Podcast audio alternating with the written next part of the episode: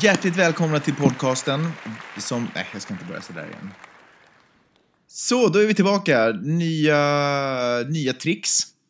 Eh, podcasten som heter Vad har Peppe lärt sig under veckan som gått? Alltså jag är så himla trött och groggy. Jag klev upp klockan sex i morse för att Vidde ska få en plats på kindergarten här i skolan bara några kvarter härifrån. Om jag inte hade gjort det så hade det funnits en stor risk att jag hade måste åka bil i fem minuter för att han ska kunna gå på en annan skola. Så att egentligen förstår jag inte ens varför jag har plågat mig på det här sättet. I tre timmar stod jag i kö för att han skulle få en plats på den här skolan. Men det är för det är en av de bästa skolorna i Los Angeles. Ja, men han skulle ju ha fått en plats, inte bara, alltså, han skulle inte bara fått en plats i Los Angeles, han skulle ju fått en plats i Santa Monica i vårt liksom, närområde ändå. Ja, men just den här skolan är en av de bästa skolorna. Därför stod vi och köade. Tror du att de andra skolorna det- är så otroligt mycket sämre? Jag vet inte. Ja, jag vet inte. Det, gjort det i alla fall. Och jag är glad att han fick en plats. 120 platser var till, eh, fanns det. Det fanns 120 platser. Och han fick plats nummer 74. Men han har den nu i alla fall. Ja, han ska få, han ska, måste ha lite sprutor innan han på riktigt får börja. Vi Men, måste vaccinera honom mot mässling menar du? ja, jag, jag hoppas att det är vaccinsprutor han måste få, men det var något form av krav. Jag var alldeles för trött och groggy när jag väl kom fram. Och det var kallt och eländigt Vad gjorde också. du när du väntade? Jag stod bara, jag läste faktiskt Sky Korka hos Bok. jag läste inte ut den, men jag läste i den. Så det stod där som enda, alla andra vibblade med sina telefoner och du var den intellektuella pappan. Ja, exakt. Vet du vad, man får säkert poäng för det redan, vet du. De har säkert iakttagit föräldrarna och eh, så får man lite poäng i skolan för att vara en, Ja. en, en eh, intellektuell Ja, de- läsande för de- far. För de värderar ju verkligen mycket läsandet i den där skolan. Det är väldigt mycket prat om att de får läsa och de får skriva. Och... De bara “That guy is looking kaikurki ähö”. Eh, det stod en annan snubbe där som, förlåt nu börjar jag prata om helt andra saker i den här podcasten, men det stod en snubbe i den här kön eh, med jättestort skägg och en svart t-shirt med siluetten av ett rakblad på. Och han eh, hade typ ja, men jeans, brun läderjacka och eh, håret bakåtslickat i kanske en hipstertofs, jag kommer inte ihåg. Vilket fall som helst så var det roligt att min första tanke var, eller han, lite, han kollade lite på mig och jag kollade lite på honom. Och eh, ganska snabbt sen så visade det sig att han inte heller var amerikan. Att på något sätt så hade vi lite Jaha, sådär... identifiera Ja, varandras eh, jag vet, inte utländskhet. jag vet inte varför våra blickar möttes så det var lite sådär, hey, what's up ungefär. Att man Ja. nickar till, eller man nickar lite såhär, känna jag ser det ungefär. Och jag såhär, vad konstigt att han av alla människor. Men sen så visade jag vet inte vad han, han tyckte, jag tyckte han hade någon tysk brytning eller liknande. Så då var du helt okej. Nej, nej, nej. Inte men, intresserad. Nej, men jag tyckte det var så roligt att det var sådär européerna på något sätt som ändå Mm. hade hittat varandra i den här klungan av amerikaner. På tal om europeer, jag tog en surflektion i söndags och uh, det, han var superbra den här surfläraren. Men jag tror att han hade surfat sen 60-talet och rökt på sen 60-talet. För han hade jätte, jättesvårt att uh, hålla saker, att komma ihåg våra namn, det var alltså tre personer, surflektionen. Och komma ihåg olika länder, så alltid när han refererade till, till liksom, när vi snackade någonting där, satt på våra breddor, så var han helt sådär att tog han det säkra för det osäkra att alla Europa. Ja. det är inte Skandinavien eller de nordiska länderna. Han bara "Eh, “Back in Europe, do you...” Ja, men jag tror inte sidan att det är många amerikaner som ser just på att det är liksom Europa där borta. Det är inte så mycket Italien, Frankrike eller... Fast det trodde jag innan jag flyttade hit. Och sen är alla som jag har träffat här, alla amerikaner, superpålästa. I början var jag ju sådär i skolan, eh, på universitetet var jag sådär “Hi, I'm from Finland, eh, Europe”. Vet inte Finland, Idaho. men, eh, men alla var sådär att “Ja, ja, ja, du bor i Helsingfors. Ja, inte i Åbo eller Tammerfors och...” Ja, det var så, ah, ja, aj, du bor i Helsingfors! Ja, ja, aj, på det viset! Underligt att alla blev finlandssvenska gamla tanter. Ja, exakt. Okej, apropå finlandssvenska gamla tanter, vad har du idag rotat fram? Snyggt. Vi ska tala om hur kvinnorna i Silicon Valley lämnar teknikbranschen. Mm. Det stod i LA Times för någon vecka sedan och jag tycker att ehm, det är Det är intressant. faktiskt supergamla nyheter, Peppe.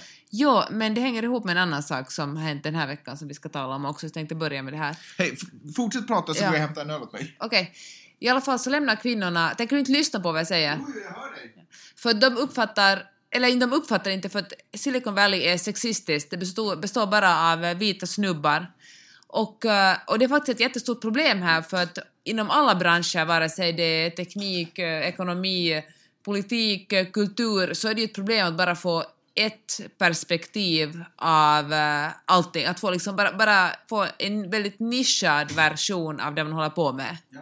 Förstår du? Att är man liksom uh, är man, har man en annan hudfärg, har man en funktionsnedsättning, är man kvinna så har man ett annat bagage, oberoende hur man är som person så har man i alla fall liksom, har världen behandlat en på ett visst sorts sätt. Och uh, då ser man också världen på, lite annorlunda, på ett lite annorlunda sätt än om man är en vit snubbe. Men varför är det här ett problem? För att jag tror att allt blir mycket bättre av mångfald. Jo, jo, men eh, om de ändå säljer bra, är det här ett problem? Jag tror att de ska sälja ännu bättre. Okay. Om, eh, plus att jag tror att inte bara om att sälja grejer, jag tror att helt enkelt att, att arbete är säkert trevligare. Jag tycker att jobba på en plats med många olika sorters människor istället mm. för bara en sort. Fair enough. Och eh, det faktiskt finns massa kampanjer som försöker liksom locka andra än, än vita och faktiskt asiatiska män till uh, teknikbranschen. Alltså försöker kampanjen locka asiatiska män? Nej, det finns Nej, asiatiska ja, ja. män och vita män. Ja. Men försöker locka kvinnor och, och okay. folk liksom, som med annan hudfärg och andra erfarenheter. Okay. Och uh, det som var intressant, de, de intervjuade flera kvinnor som hade liksom jobbat jättelänge i branschen och sen nu var det så att fuck that's it, jag orkar inte mera. Och uh, det som alla de här kvinnorna sa var att det handlar liksom inte om några så här stora dramatiska sexuella trakasserier eller att det skulle ha hänt någonting som de aldrig kommer att glömma, utan det var de här små, små, små vardagliga grejerna mm. som att de eh, inte fick information eller vissa kommentarer eller, eller alltid, ingen liksom, de måste alltid liksom förklara jättenoga att de verkligen är kompetenta när män, liksom, män som hade samma position Fick inte vissa de. uppdrag, vissa alltså, ja, blev förbipasserade. Precis. Och, eh, och sådana saker som kanske skulle verka banala och löjliga om man bara skulle ha nämnt, eller talat om dem, sagt att, att eh, hej, jag tycker att ni utesluter mig från möten. Och folk säger att kom igen, var inte paranoid. Men det är en mm. massa, massa små saker som, som, eh, som kommer efter varandra så byggs det upp till en liksom, eller orkar man inte kämpa längre i något skede. Mm. Och då tänkte jag på det här att, att jag antar att det är lite motsvarande också med rasism och all annan all annan uh, diskriminering. Att ofta handlar det, eller mer sällan handlar det om de stora dramatiska sakerna, att, att man inte får ett jobb eller, det handlar också om det men att, men jag antar att det handlar om de små vanliga sakerna som bara nöter ner en som gör att, att nu orkar jag inte kämpa mera. Det här är liksom för mycket. Mm. Vad, vad gör man då?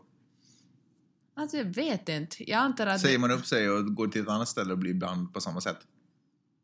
No, de, här, de här kvinnorna bytte bransch helt. De, ja. de flesta, no, någon skrev en bok och no, jag kommer inte ihåg vad de alla jobbade med, men de hade verkligen liksom helt lämnat teknikbranschen. Okay. Och uh, då tänker jag på så här, att nu hade det varit internationella kvinnodagen igår och uh, då så lever man, vi lever ju i en bubbla som tänker att helt alla fattar ju att internationella kvinnodagen handlar inte om att ge blommor åt, och, och choklad och underkläder åt kvinnor utan det handlar det är om inte en alla hjärtans dag. Nej, det handlar, inte, det handlar om att uppmärksamma ett problem. Mm. Och då tänker jag att när man ofta talar om feminism och, och, eh, och jämställdhet som, en, som en, ett, ett problem, ett kvin, en kvinnosaksfråga, så inte handlar det, både, både det kommer om, om feminism och, och, och uh, rasism och alla andra sorters diskrimination, diskriminering, så handlar det om att uh, den, de som har privilegier som liksom, det handlar om white privilege eller male privilege eller vad det handlar om, så det handlar om att, att de måste också vara med. Det är jättesvårt att, att liksom komma underifrån, det måste finnas liksom... Stöd uppifrån. Ja. Mm. Och jag tror att det är där som, eller där är ju det problemet för det är många, det är jättesvårt att för det första erkänna sitt privilegium mm. man börjar vara sådär att men hej, inte alla män, inte alla vita inte alla vita, eller som vi talar om med rasism också. Men det är också svårt att i ett privileg, en privilegierad situation, eller från en privilegierad position, att, he, att se... Att, att identifiera. Att se vad som, alltså även fast man hör folk eh, liksom beklaga sig eller för, folk försöker... Jomma alltså? Nej, men att folk försöker lyfta fram någonting som de har, men du vet, eh, allting är ju från vilken sida, alltså det kan uppfattas som gnäll från ena hållet när någon annan försöker uttrycka någonting som den har problem med. Du vet sådär som att eh, man kan känna sig kränkt av någonting men den andra personen som inte är kränkt av det, så vad fan gnäller du för liksom? Vad är det här nu att bli kränkt för?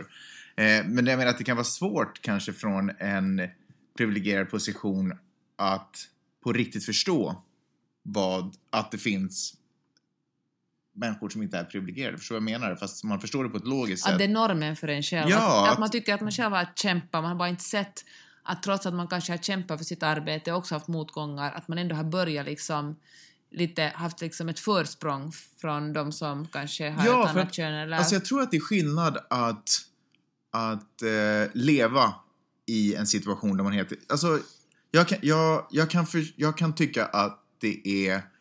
Att man ska behandla varandra lika och, och sådär. Men jag, och, jag kan, och det är naturligtvis fel att skrika eh, skällsord efter, du vet, eh, neger eller hora eller vad som helst. Sånt, sånt får man förstås inte skrika. Men det är ändå, och det kan jag förstå på ett logiskt plan. Men jag tror ändå inte att jag kan förstå det på samma sätt som om jag vore svart och fick höra det.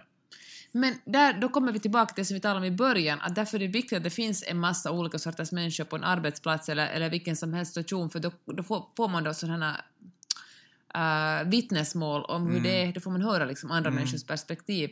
Är man bara en, en homogen grupp där alla är likadana och som bara bekräftar varandra så blir man ju så tydligt normen, det är det normala och alla mm. andra liksom undantag och konstiga ja. och det är svårt att, att se saker och ting ur deras perspektiv. Ja. Sen tycker jag det där med att, att det här ordet kränkt kastas ju hit och dit hela tiden. Den ena, man får inte, den, alltså liksom inte ned, att vara kränkt är någonting som ett källsord. Det man säger att men kom igen lilla vän, var inte så kränkt. Det är liksom mm. någon som har tagit illa upp. Det är minoritetens sätt att gnälla. Ja men precis. Och, men då känner jag att om, någon, om det är någon som verkligen, det har vi talat om tusen gånger tidigare på den också, men att om det är någon som verkligen känner ser att den tar illa upp eller blir kränkt av någonting, så då är det ju man ju den som kränker som inte ska bedöma om, det, om, det, om den har gjort fel, utan då måste ni bara ta den kränkta personens ord på allvar. Och det ja. handlar inte om... Det handlar inte om eller det handlar om politisk korrekthet. Jag tycker det är bra att vara politiskt korrekt, att inte vara rasistisk eller sexistisk. Vet du vad jag, jag, jag har tänkt lite så här. Jag har tänkt att det kanske beror på att vi inte tycker om varandra som människor. Att vi inte har lärt oss att tycka om varandra, att vi har avskärmat oss ifrån varandra. För om du tänker dig så här, två människor som tycker om varandra, eh, fullvuxna människor mm. eller vilka sorts människor som helst. Om en person, en av dem, vi kan kalla hen för A. Eh, nej men om en, en av dem säger, eh, säger i misstag någonting, eh, någonting som den andra människan tar illa vid sig av. Mm. Så uppstår ju aldrig mellan de här två personerna eller hemskt sällan om de tycker om varandra så uppstår sällan situationen om B var sådär shit det där var ju taskigt sagt. Att A skulle vara så här äh, det var väl inte så taskigt sagt, mm. sluta gnälla. Ja, då är helt plötsligt det här också taskigt. Och så börjar jag mm. dra andra exempel som, som kanske skulle kunna hända A. Men utan det som ofta händer är ju att vara så här, oh shit, jag visste inte att du, oh, förlåt, oh, ja, men då ska jag inte säga det mer. Eller du vet, då, mm. jag ber om ursäkt för att jag gjorde sådär. Men, men helt plötsligt när det kommer till, alltså allt det här, det här funkar ju det här uh, nedvärderande av andra människors, uh, liksom hur de, andra människors känslor egentligen. Det kommer ju av att vi inte har relation till varandra. Mm. Att vi inte tycker att vi, den andra människan är inte viktig för oss egentligen. För om den människan var viktig för oss, då skulle det vara viktigt för mig hur den personen mår och tar mm. situationer. Mm, kanske delvis. Ja, jag köper, den, jag köper det också, men jag tror det också handlar om att, att de människor som, har ett, som liksom sitter på en privilegierad position blir, är rädda för att bli utmanade av uh, andra människor. Om, man, om, du är, om du tar det här typexemplet, om du är en vit snubbe, medelklass och uppåt, så kanske du tycker det är lite obehagligt att du plötsligt måste konkurrera med andra människor som du liksom, du har, du har haft din privilegierade position och plötsligt börjar folk komma... Nu tror jag att du, ganska, nu tror jag att du bara pratar om eh, feminism och den sorts jämställdhet, inte bara allmänt. Men hur är det med invandring till exempel? Jag tror inte De att, kommer hit och tar våra ja, kvinnor jag, och våra jag jobb. Jag tror inte att det sitter någon chef på Aktia och är orolig för att, åh nej, nu kommer de hit och kommer ta, ja, det, jag tror inte det. Jag tror inte att någon på riktigt är liksom orolig för sitt jobb. Jag tror att det har matats in en bild att generellt sett så kommer folk i Finland eller människor i landet... Vems jobb och vems kvinnor är liksom nej, de rädda för att ta? Va, va, nej, det, kommer de här argumenten då? Nej men det är ju som, att, det är som alla andra hot. Vid millennieskiftet och var rädd för att alla kylskåp skulle liksom att alla datorer mm. skulle krackla. Det är ju liksom det här allmänna stora hotet. Om någon skulle vara sådär att eh, den här personen kommer ta ditt jobb jag vet inte riktigt om någon på mm. riktigt mm. skulle tro på det. Liksom. Mm. Ja, I Silicon Valley finns det i alla fall en jurist som heter Ed Zimmerman som eh, beslöt för ett år sedan ungefär att han inte kommer att delta i någon slags eh, paneldiskussioner där det, som bara är all male, det bara mm. finns snubbar. Mm. Och uh, det, gick, det var ganska svårt för det finns i Silicon Valley är så himla snubbetonat, så, ja. eller det är ju hela världen, herregud, men i alla fall extra snubbe. Snubbifierat. Precis. Och uh, och då blev han, fick han enormt mycket kritik för det här eftersom han anklagades för att vara mansfientlig. Mm. Och jag tycker att det här är spännande. På vilket sätt är man mansfientlig om man vill... Ha öppna... diversitet. Ja. Och nu tänker man sådär att men USA är ju så efterblivet när det kommer till jämställdhet. Men, men så, som precis allt annat finns det ju allt här. Det finns superomedvetna människor och jättemedvetna och en jättestark feministisk rörelse också här. Men jag tror, jag tror nog att man ska få samma kritik också i Finland och säkert också Sverige. Ah, kanske inte Sverige. Sverige har ju nog rättviseförmedlingen. Jag vet inte. Men, ähm, men, ähm, ja, men jag tycker det är spännande Vadå? Att, att folk, äh, ja, att han fick så enormt mycket kritik, att kritiken liksom kommer mot det att han, att nu disk, att han diskriminerar män eftersom han vägrar delta i bara manliga paneler. Mm. Men jag tycker det är ganska intressant också att det, eller det är hemskt fint att det handlar just om det att det, det är ju tydligt en man som har sett sitt privilegium och sagt att, att jag vill få en ändring i det här. Mm. Jag tänkte att vi skulle tala om ett... Det har varit mitt favorittema de här senaste dagarna. Uh, ja, för du har skrivit jätte, jättelånga kommentarer på ett blogginlägg som, uh, från december Vet som du, du jag- hittade när du researchade för en kolumn för Sveriges Radio. Sveriges Radio. Alltså jag har, eh, en liten parentes bara, jag har tappat förmågan att skriva kortfattat. Alltid Twitter är helt uteslutet. jag kan inte, därför är jag helt superinaktiv på Twitter också. Jag tror att det kan vara en förklaring. För att jag helt, jag tror, till exempel nu när jag börjar försöka öva, eller liksom försöka få igång lite bloggskrivande, mest bara för att liksom hålla ett aktivt skrivande igång. Eh, Men också kanske för att rapportera lite till mina kompisar om vad som händer. Så försöker jag alltid fatta mig kort. Jag tänker så här, ja men jag kan berätta den här lilla anekdoten typ. Och så berättar jag om den och sen så märker jag i efterhand att det är typ en, eh, en, tre, en 300 sidors eh, roman liksom. Eh, Okej, skitsamma. Ja, så mina kommentarer på hennes blogg har varit av det längre slaget. Men det var kanske inte det som var poängen. Nej, jag tänkte att du skulle kunna förklara vad som hände egentligen. Du researchade, du hittade Ah. ordet uh, negakyss och sen började det komma rök ur dina öron. Ja, egentligen, ja. Eh, Det vill säga, jag satt och funderade på hur jag skulle få till en krönika om eh, rasismen i Finland. Vardagsrasismen i Finland. Eh, Och sen så googlade du och hittade... Nej. jo, jag hittade faktiskt inte. Det var du som googlade. Du var så här, åh, här är någon som har skrivit något så här. Jag bara, ah shit, då gick jag in och läste det. Och så bara, ja men nej vad trött jag blir. Eh, Jag tror inte, eller jag tror att... Är det sant? Var det jag? Ja, men skitsamma. Jag är din lilla medhjälpare i allt du gör, Magnus. Du och, du och jag är ett. Det du researchar, det researchar jag på samma sätt kan man säga. Samtidigt. Okej, skitsamma. Du har inte det. Eh, jo. Eh, Eh, det, hon, eh, den här, eh, alltså hon heter Carita och hon är, vet, ja, hon är journalist. Hon arbetar som journalist, som skribent på någon tidning i östra Nyland tror jag. Ja, skitsamma. Och jag tror inte att det var hennes, hon försökte inte liksom skriva att det, det var inget debattinlägg eller sådär och nu finnar måste vi ta tillbaka ordet negerkyss, eller benämningen negerkyssar på chokladkyssar eller vad det heter. Eh, utan hon skrev bara om att hon ville äta det, typ. Och så, eller du vet, det var ett helt vardagligt inlägg. Men jag tyckte att det var så intressant hur hon så lätt tog så lätt på att använda och kanske, kanske lite i ironins namn eller vilket namn som helst lite raljerade över hur töntigt och kanske lite konstigt det är att för några år sedan var det okej att prata om neger, eller för många år sedan var det okej att prata om negerkyssar och så helt plötsligt så får man inte göra det då idag. Allt det här inom citationstecken ungefär. Eh, och jag tyckte, ja, jag tyckte att jag, jag ville svara på det. Vad svarade du då? Eh, Jag svarade att, eh, att det har, eller jag, minns inte vad jag svarade för nu har jag skrivit så många olika versioner. Men min ståndpunkt i det är egentligen att det faktiskt, det har aldrig varit okej, egentligen, att det har hetat negerkyssar, den här lilla eh, bakelsen. Men det fanns en tid då vi som samhälle inte förstod det. Eh, nu har vi kommit till en nivå då vi förstår varför det inte är okej.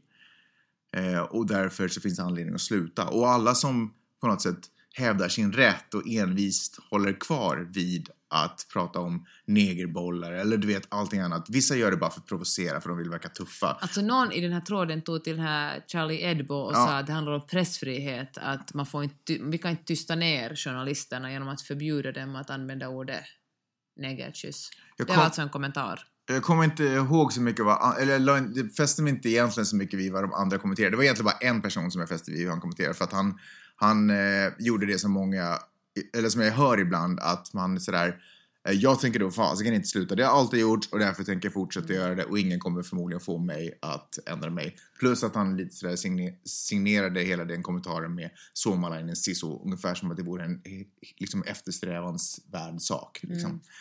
Men Och det, vill jag, det, kom, det tog jag också upp i en av kommentarerna. jag, tänkte, jag, jag tänkte på det här vad folk blir så... Eller ofta när man påpekar och säger att det, jag tycker det där var sexistiskt eller det där var rasistiskt så är folk sådär att men hej, fattar du inte skämt eller mm. det var satir eller ironi.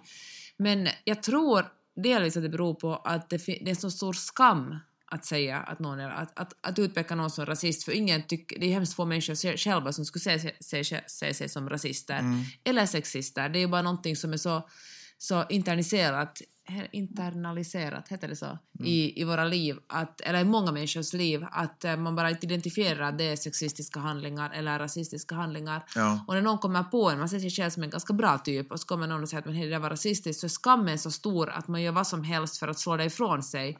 Och då tror jag att man ofta tar till att men äsch, det var ju bara, jag ironiserar eller fattar du inte skämt, det är ju bara humor, humor. Mm. Ja men det är sant, därför att för vi har ju en bild av hur en rasist ser ut. På samma sätt som vi har en bild av hur en terrorist ser ut.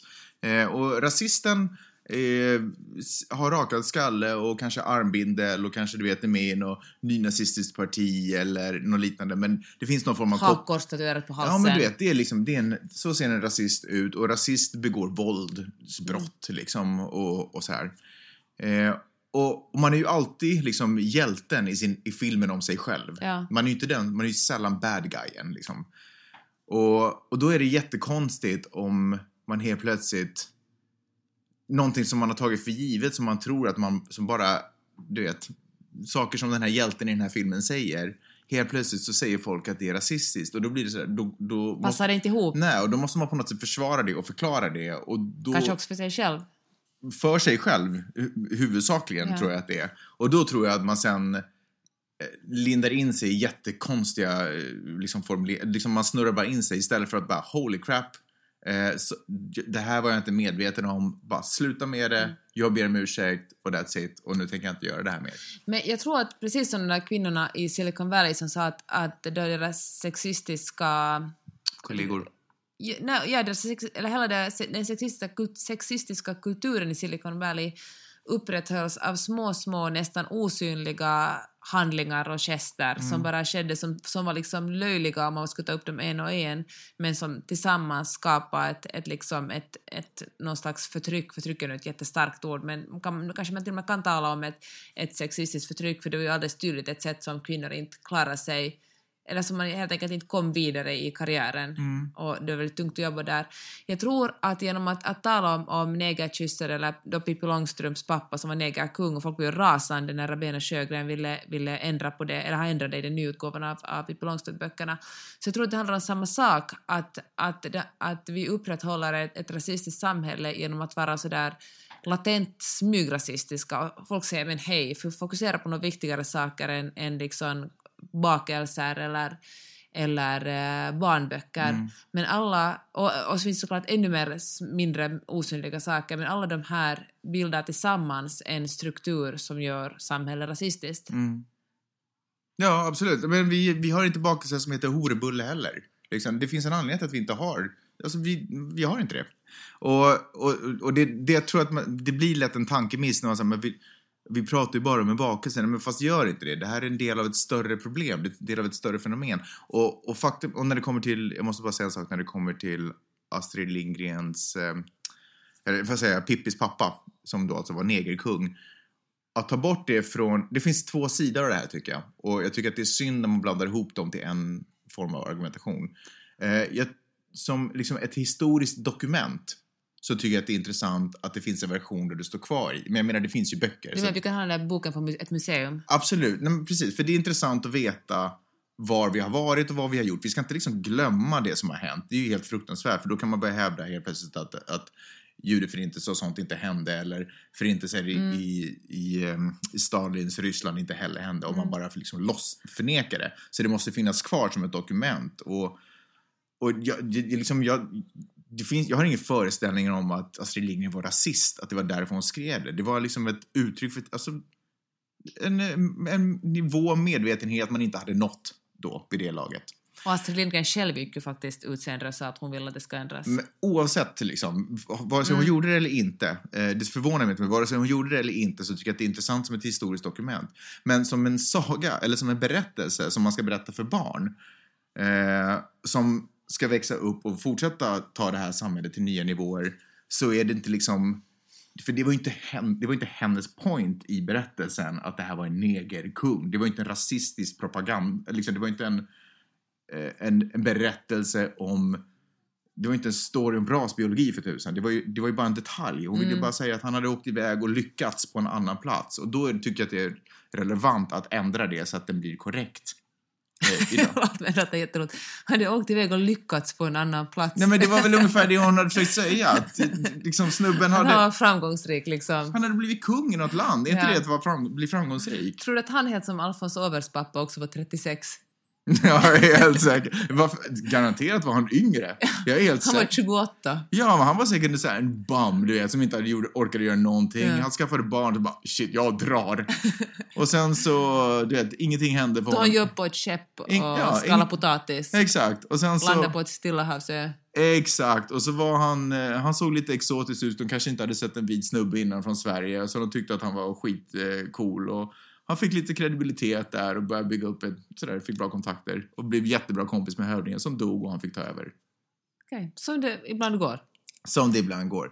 Så som en sagoberättelse så har, så, så liksom, då är det klart att så, som tusan att det ska bli, vad är hans nya titel? Jag vet faktiskt inte det. Jag vet inte, Stillahavskung kanske? Stillahavskung. Nej, det är han. Söderhavskung. Söderhavskung tror jag. Det, och det är exakt Enig det han, ja. var, det var väl det Astrid Lindgren med dagens ord försökte säga. Liksom. Hon använde dåtidens ord. Nu skulle det kanske vara VD i Silicon Valley eller något sånt. Just det. Fast det skulle kanske också vara Ja, han, sexistiskt. han, han åkte, ja precis, Nej, men han, åkte, han åkte till Kalifornien och, eller han, han skrev en app. Och han blev appmiljonär typ. Okej, Ja. ännu en sak innan vi eh, avslutar den här söta podden. Mm. Um, du vet, Facebook statusfält så kan man eh, välja, man kan skriva om man känner sig glad eller entusiastisk eller Vänta, ledsen. f- nej förlåt, Eh, vi måste backa en grej. För att det är en, en till sak som jag, skulle, som jag måste säga om det här med rasism. För att jag tycker att det är, alltid när folk blir så stressade eh, för att de känner sig personligt attackerade eller du vet, man, du vet helt plötsligt slås, det, slås man av tanken av att hjälten man är helt plötsligt har någon form av brutalt fel som gör att man egentligen är en del, av, villain. en liksom. del av Darth Vaders du vet, klick. Gäng, ja, klick. Så, eh, så då börjar man alltid sådär försvara sig med näbbar och klor. Och en annan grej är när man liksom pratar om huruvida man får säga ordet neger eller inte så är det jättekonstigt när folk pratar om när de, när de pratar om det i termer att aha, eh, undrar om man får säga the n-word. Alltså, det, man får säga the n-word. Alltså uttrycket cita, cita, eh, citationstecken n-word eller n-ordet. Men det är ju neger vi pratar om. Och att undvika att säga ordet neger när det är det vi pratar om är för mig bara helt... Det är helt sinnessjukt. Det är som att man är rädd att om man säger det när man diskuterar sakligt kring det ordet och speciellt i det här fallet när man pratar om varför man kanske inte ska använda det ordet och, och varför... Du menar att man inte ser skillnad på när man, ans- när man När talar man om begreppet det, eller man Ja. använder det som i ett sammanhang? Ja, så när man diskuterar får man säga ordet neger, då vågar man inte säga ordet neger för då är man rädd att man ska vara rasist. Liksom, förstår du vad jag menar? Att man, då är det ett, ett tecken på att man inte förstår att om man inte förstår det här är man rasist. Exakt, och man förstår inte ens vad det är som diskuteras. Man tror att det är en Alltså- bokstavskombination man sitter och diskuterar, inte symboliken i ordet. Okej. Så, vad ska du säga? Jag ska säga att uh, Facebook-status, man kan välja en liten emoji som är glad eller ledsen. Har du sett dem? Mm. Jag har Känner aldrig sett sig- emojis. Berätta för mig, Peppe, om emojis. Nej, men på... Kan du inte berätta något hett från Silicon Valley också? ja, berätta. Nej, jag vill inte berätta Ja, mera. men säg. Nej, jag vill inte mera. Om du inte vet vad jag skulle säga så tänker jag ändå inte säga det. Vad är det? Ingenting. I alla fall, så i alla fall finns det en som heter eh, Feeling... eh, I'm feeling fat. Jaha. Och eh, det, är, det är ju ingen känsla. Antingen är man tjock eller så är man inte tjock. Och eh, nu, är det en, eh, nu finns det en liten lobby Nej, här. men vänta. Är inte det där engelska för det när man ibland säger att man känner sig svullen? Eller är det, menar man precis att man... Man känner, och så Okej. den, här emojin har liksom ser tjock ut Aha, också. okej, just det. Och eh, då är det en, eh, en kvinnogrupp, som säkert kanske är män också, en, en människogrupp. Mhm. Och jag tycker det här är en superbra sak som har tagit upp det och sagt att... att, att Människogrupp. Istället för en grupp råttor. Man försöker vara politiskt korrekt. Jag tror med folk, med, med en människor. Men ska, men ska vi säga så här att, att det här, det här alltså fatshaming drabbar mer kvinnor än män såklart. Ja. Läste du den där snubben förresten som, eh, det var en, en eh, jättetjock snubbe som hade varit på en klubb och så hade han dansat lite. Mm. Så hade en annan snubbe filmat honom och då hade den här tjocka snubben märkt det och blivit supernollo för att tjocka människor får det inte vara Ja. roligt. Och uh, lagt ut det på olika sociala medier. Och då var det en grupp kvinnor här i Kalifornien så var det bara sådär att fan vilken fatshaming att med oss får du dansa, tjocka snubbe. Och så gick det som en löpeld över hela internet. Man sökte man, vem la ut den här bilden på snubben, vem är du? Vi är ett gäng på 2000 kvinnor som vill dansa med dig och nu ska det ordna en dansfest för honom. Det är så awkward för honom. I alla fall. Men Och dansa, och det är säkert fula tjejer också. efter... Man, Jag skojar, jag skämtar bara. du bara jag skämtar bara, förstår du inte ironi? Nej, ja. I alla fall. Så... ehm, det var fult, Magnus. Men det är ett skämt. så är man inte... Att vara fet, är att känna sig fet, är, feeling fat är ingen känsla. Det är som inte att vara ledsen eller glad eller lycklig eller... Utan tvärtom sätter det väldigt mycket fokus på att tycka illa om sin kropp och eftersom vi lever i ett samhälle som är så otroligt kroppsfixerat. Där varje gång man bläddrar i en tidning eller går ut på gatan och ser reklam så är det mest kvinnor men också män som är jättevältränade och jättesmala. Så finns det en massa människor som lider av ätstörningar. Och eh, det gör ju inte bättre det här att, att man skapar, att man, man skapar det till en, gör det till en känsla att, att säga att man känner sig fet är samma sak som att känna sig glad eller ledsen. Utan antingen, man kan vara en tjockis och det är fine, lika fine som att vara en smalis. Hänger du med? Ja, jag hänger med. Det, inte, det var inte det svåraste budskapet att ta till sig om vi säger så. Nå, ibland undrar jag Ibland faktiskt... är det faktiskt, man får faktiskt se ut precis hur man vill. Ja, man får det. I dagens samhälle till exempel när man är på stadens gator, det ser man bara sådär trimmade människor. Och vet du vad jag tänkte på? När vi var uppe i Ventura, en timme norr om LA, så reagerade jag på att folk såg så vanliga ut där. Mm. Det var helt vanliga familjer. Men... s- Ser folk inte vanliga ut här i Nej, Santa här kör alla med jättestora SUVs eller, och har superdyra bilar och alla är jättevackra och vältränade, förutom vi då. Medan eh, vi är ganska vältränade, måste jag säga. Eller jag är. Du är inte så värst. Men du blir kanske, Magnus. Men jag, jag känner att, att folk är i super, super botoxade och vackra och rika och har jättesmå hundar här. Och det blir liksom normen när man lever här. Men så åker man upp liksom till norra, norra Los Angeles, och utanför Los Angeles County till och med, och påminns om Du att... har inget mer att berätta i den här podcasten, eller hur? Du försöker bara, du bara pratar nu. Nej, men jag ville berätta om den, min, min iakttagelse att det var så skönt att se vanliga människor och inte bara de jätterika och de jättevackra och jättekända här i våra hoods. Okej.